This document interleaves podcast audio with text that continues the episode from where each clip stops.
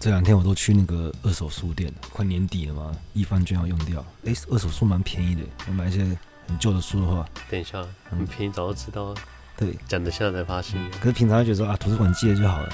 哇，买六百块的书，感觉像周年庆一样，超爽的。买回家叠起来很高，我看买这么高，嗯、你看、哦、我放这么多天假，嗯、大概有三集来宾嘛，嗯，都没录，可中间我也只看完一本书，嗯，我看了本书刚好是斯宾诺莎，嗯，已经讲过了，没也没有用了。嗯、好，欢迎来到今日哲学，为你提供最新的哲学资讯。我是婊子，我是迪亚哥，嗯，干嘛？因为很多人说我很迷幻嘛，我也很好奇他们懂什么叫迷幻嘛。然后我想到迷幻经验其实跟宗教体验非常像。宗教这么迷幻吗？我连宗教体验都没有的话，我怎么？你有一天起床，然后看到神了，你这时候是相信神的，还是这是你的幻觉？对，他要做到什么程度才可以说服我你是神？另外一个人也看到 迷幻经验、宗教体验，我觉得很像啊。我今天在看那个嘛。众庙之门，想要来聊一聊，因为我猜他有聊《众庙之门》这本书的人应该不多，因为他很难聊。他的作者是那个赫胥黎，就是比较出名，大家提到他都会提到，就是他那个《美丽新世界》啊，呃，电影不是，哎，小说，小说跟我们还有那个，诶，一九多少？什么一九多少？一九七一吗？老大哥那几那个、啊。一九八四，一九八四，差远了，这么早？一九八四，差两代人，并列三大反乌托邦作品啊。嗯，然后这本书最后写他的遗言是什么？他说他生前最后一句话说：“LSD 四百毫克肌肉注射。”我已经开始听不懂了。阿卡我都要死了，一一股一股作气让我。他 不是一个毒虫啊。不知道怎么介绍，他是很严格的控制，啊，他是参加一种算实验吧，就是医生严密的监控下，用客观的方法来记录，他用一种叫做麦斯卡林，啊，它它就是一种美洲仙人掌提炼出来的一种精神物质，但它不具毒性，也没有上瘾的危险，没有物理的破坏性，对，然后也不会令人感到不快，也没有副作用。是哪个民族祭祀把它拿来当做那个祭祀？美洲原住民应该就是那个吧。美洲原住民是萨满吗？好像是印第安纳人的。印第安人，嗯。然后他他得到的结论是这样子，他说哈，它主要功能就是提供脑神经一种支管或绕道，就是它会抑制大脑内的糖分摄取，让你的大脑变得无法像平常一样正常运作。啊？然后这，然后这时候你的那个就导弹，大大脑这个，然后你不吃糖嘛？你不吃糖，那、嗯、你就就阶段症哦。我们是多依赖糖分啊。所以你就得到一个能力，平常你你的大脑会对特殊的感知抑制，那这时候你就像那个限速器一样，解开那个拘束期，对，解开那个上限。啊，其实这就是他们很常提到一个花园尽头的篱笆，就是它最后的一道防线。讲防线好像很危险哎，越过会怎样？有一个故事啊，就是一位肝血残的佛教实习生，对，嗯，比较好懂，嗯，他就问说法身是什么？法身，然后法身是什么？哪个身啊？法身啊？哦，法身啊。嗯，这样我怕听众听不懂啊。哎呀，好难解释啊，这个故事。嗯，就是他问说，到底有什么意义啊？然后他就问法身是什么东西？那个师傅就回答他说：“花园尽头的篱笆。”这我可以接受吗？哦，镜头那个篱笆还在我们的理解范围，就是那个限制器。但是你只要一跨过那个篱笆，那就是真实世界，那就是那个这不可描述之，你就跨过那个众妙之门。而其实这本书原本翻译应该是“对知觉之门”啊，“众妙之门”这句话是从那个老子《道德经》来的嘛？嗯，我怎么会知道？嗯，就是玄之又玄，众妙之门。嗯，他问到说：“那理解这法身意义的人是什么？”他说：“一只金毛狮。”然后一开始他都看不懂到底他在讲什么。对啊，啊，他一开始听不懂他讲什么。对对，他就装作哦，没有，他说他觉得可能是一些暧昧不明的寓意啊。然后他就是那个试用了那个麦斯卡林的那一刻，说他突然知道他在他在讲什么。你说啊，原来真的有一头金狮子啊，原来真的有金毛狮，还是他他代表的是一个具象都在那里，原来如此，我也看到了。还是他的概念是说，就是一个你完全想象不到的东西，这个概念而已，我不太确定。但我比较倾向说，真的有一只金毛狮在那边，是啊，小哥。啊，反正他就是说麦斯卡林的功能就会解除这个限制，然后我们特殊感知的抑制，然后我们就是平时受到前置的感知就变得格外的活跃。他注射后一个半小时，他想他见证了亚当被创造出来那个清晨所看见的一切，例如说他看到花，说哇，这花也太美了吧。你说。看到一朵花，他被他震慑住了，怎么一直赞叹赞叹这朵花有多美？这个大自然太神奇了，每时每刻都有奇迹以赤裸裸的方式显现。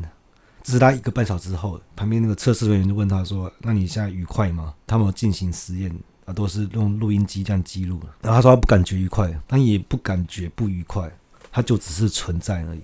他是什么？这就是柏拉图的存有了。但是只不过柏拉图犯了一个严重的错误。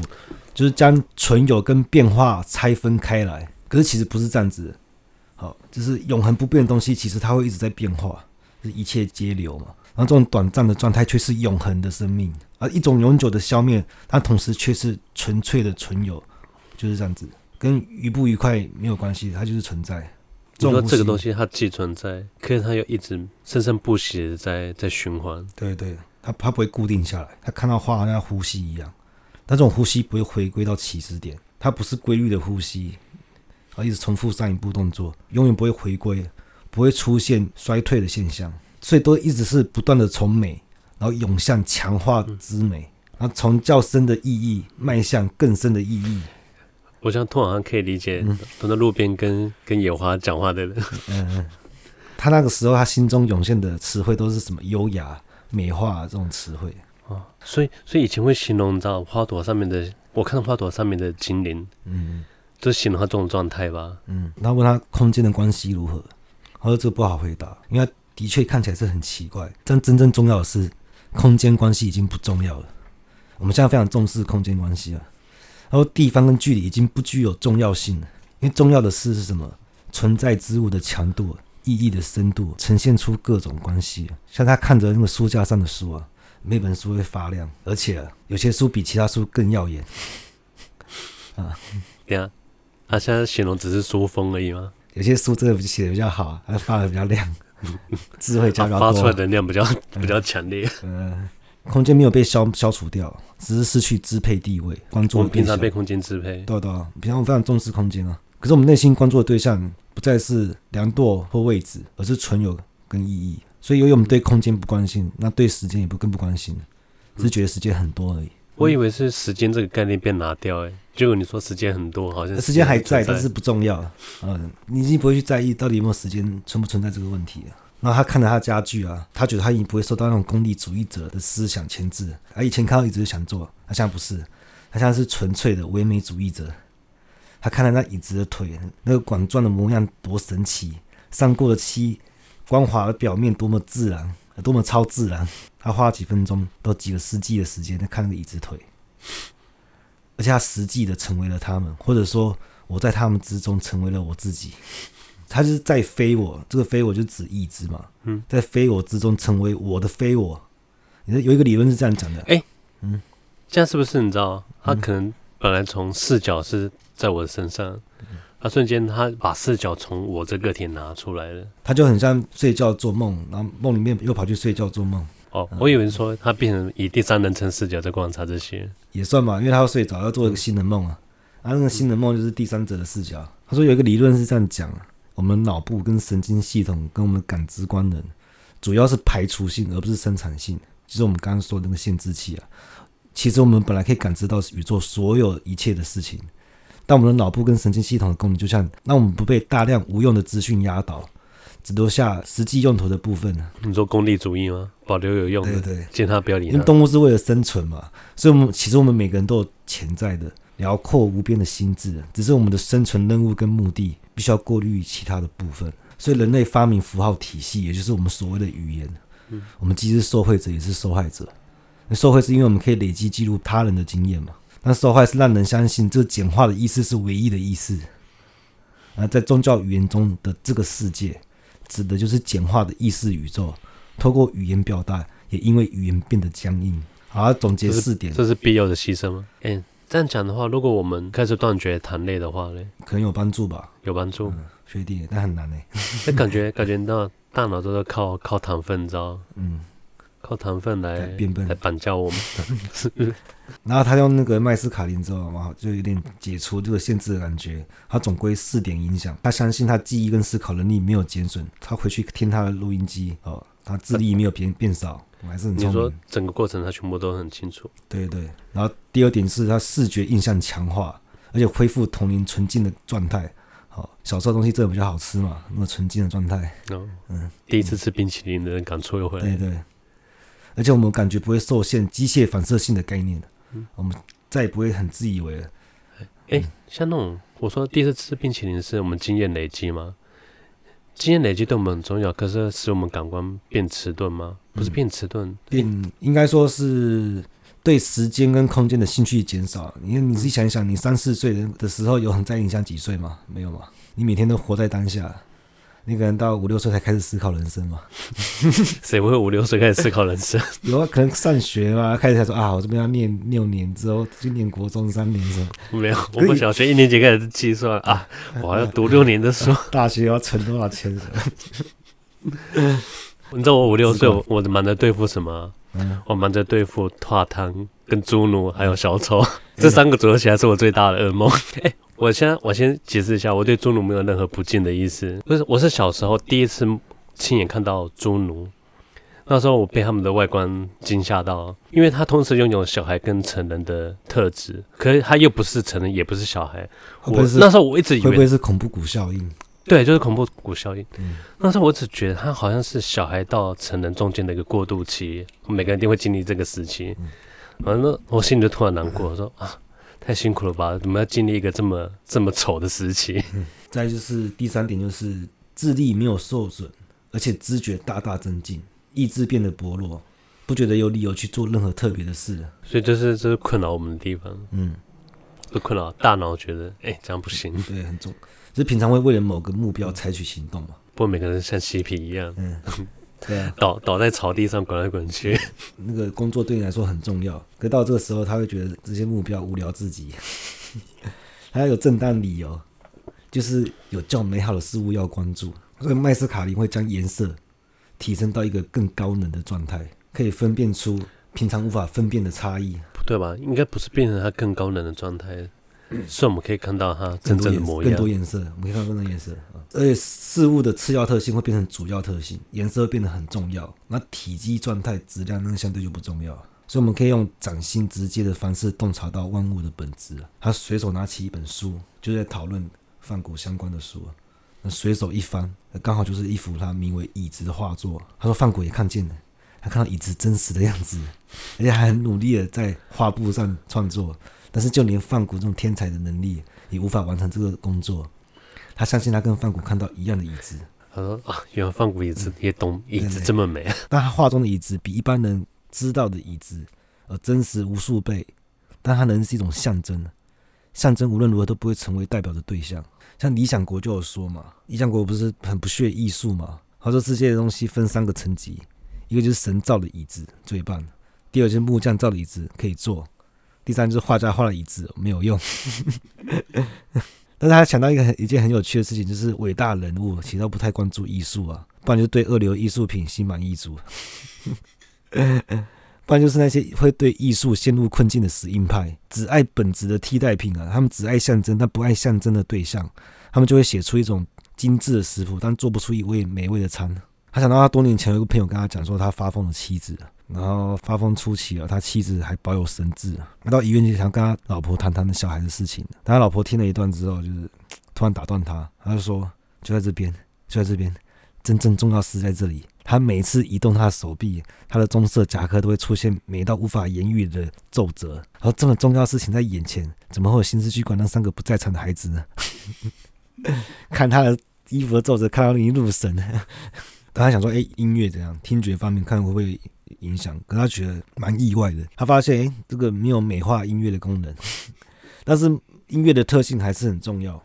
因为以前我都会觉得音乐的引导性很强嘛，对，我们情绪很常会受到音乐引导。开心的时候，然后听到很悲伤的歌，哎，难免会受到影响。他他他很意外说，听到乐器他没什么反应。他后来就听一些合唱曲，他听到和声的时候，哇，他被惊艳到了。他说，而他们是回归人类世界的一座桥梁，刚好跟我之前讲的引导性很像。好，我先抽根烟。People are strange when you're a stranger. Faces look ugly when you're alone. Women seem wicked when you're unwanted. Streets are uneven when you're down. When you're strange, faces come out of the rain. When you're strange, no one remembers your name. When you're strange, when you're strange, when you're strange. People are strange when you're a stranger. Faces look ugly when you're alone. Women seem wicked when you're unwanted. Streets are uneven when you're down.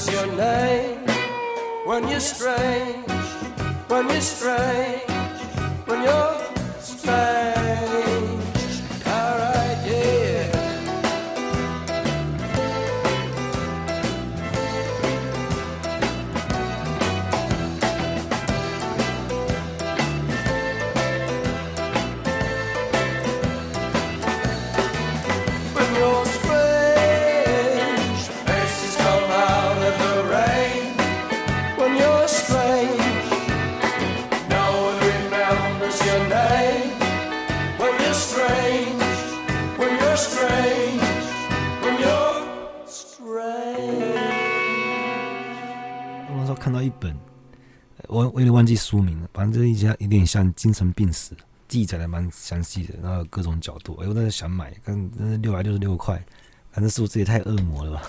不是也太贵了吧？对啊，我就考虑，我就考虑一下，但我蛮想买的，因为我不太懂精神病是怎样，而且我很确信我绝对不会有。有什么？